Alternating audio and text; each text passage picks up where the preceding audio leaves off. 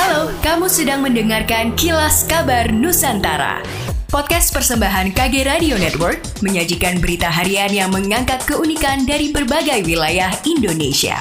Kilas Kabar Nusantara dapat juga didukung oleh pengiklan loh. Ajak si kecil belajar sambil mendengarkan dongeng. Media hiburan edukatif, berkualitas, serta aman bagi screen time si kecil yang bisa diakses di mana saja, kapan saja. Yuk, dengarkan dongeng kalian orang tua, persembahan KG Media, hanya di Spotify. Dalam pengungkapan kasus sabu-sabu 133 kg, polisi hanya berhasil menangkap B alias Dede mengamankan semua barang bukti di rumahnya di kawasan Desa Lo Dalam, Kecamatan Perla, Aceh Timur Aceh pada Jumat 3 Desember 2021. Namun siapa sebenarnya pemilik barang haram tersebut?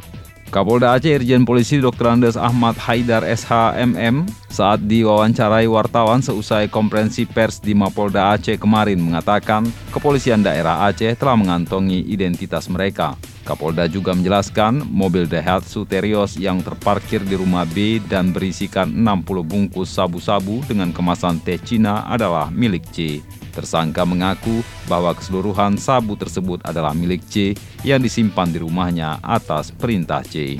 Saat ini, C juga menjadi DPO bersama seorang tersangka lainnya berinisial F. Keduanya masih diburu oleh pihak kepolisian. Kapolda didampingi Wakapolda Aceh Brigjen Polisi Agus Kurniadi Sutisna juga menyebutkan kasus sabu-sabu yang berhasil diungkap ini salah satu jaringan internasional.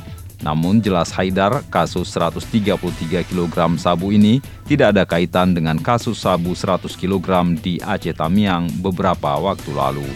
Barang haram tersebut jelas Haidar hendak dibawa ke Medan dan Palembang dan mereka merupakan jaringan internasional. Permasalahan stunting masih menjadi fokus Pemprov Sulsel di tahun 2022.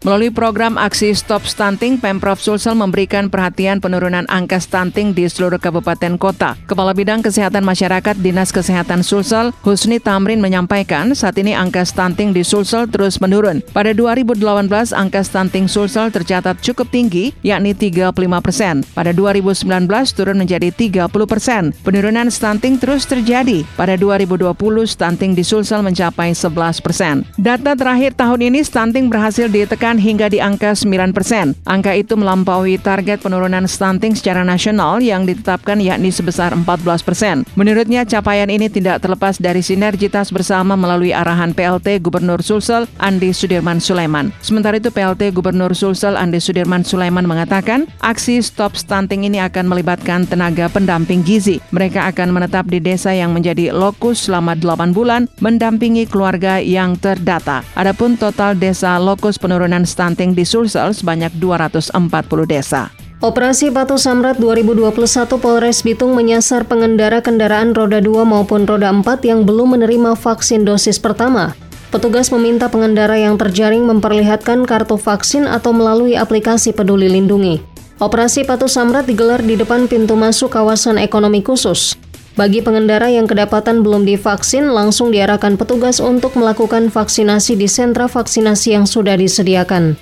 Selama operasi berlangsung, puluhan warga kedapatan belum melakukan vaksinasi.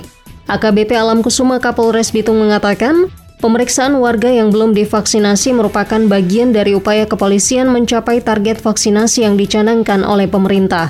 Selain itu, kepolisian juga menyasar para pengendara yang terbukti melakukan pelanggaran kasat mata, Operasi Patu Samrat mengedepankan pendisiplinan masyarakat mematuhi protokol kesehatan, memelihara keamanan, keselamatan, ketertiban, dan kelancaran lalu lintas. Sejumlah posko organisasi massa atau ormas di wilayah Kecamatan Kembangan, Jakarta Barat ditertibkan oleh petugas gabungan Pemkot Jakarta Barat. Menurut Kapolsek Kembangan, Kompol Khoiri, penertiban posko dilakukan untuk mengantisipasi keributan antar ormas yang kerap terjadi. Khoiri mengklaim upaya penertiban sudah sesuai dengan undang-undang tentang ormas. Adapun posko-posko yang ditertibkan ini tidak dibongkar, melainkan dialihfungsikan sebagai musola setelah sebelumnya dirapihkan dan dicat ulang untuk menghilangkan warna khas ormas. Khoiri menyebut pihak ormas telah setuju jika posko mereka dialihfungsikan sebagai musola. Selain itu, bendera-bendera ormas yang berkibar di jalanan juga akan diturunkan oleh polisi bersama ormas itu sendiri. Ditegaskan oleh Khoiri, polisi bersama jajaran lurah di masing-masing wilayah akan terus menertibkan atribut ormas. Khoiri berharap penertiban ini dapat dilakukan dengan lancar hingga sepekan ke depan hingga menjadikan wilayah kembangan bebas atribut ormas. Demikianlah kilas kabar Nusantara pagi ini.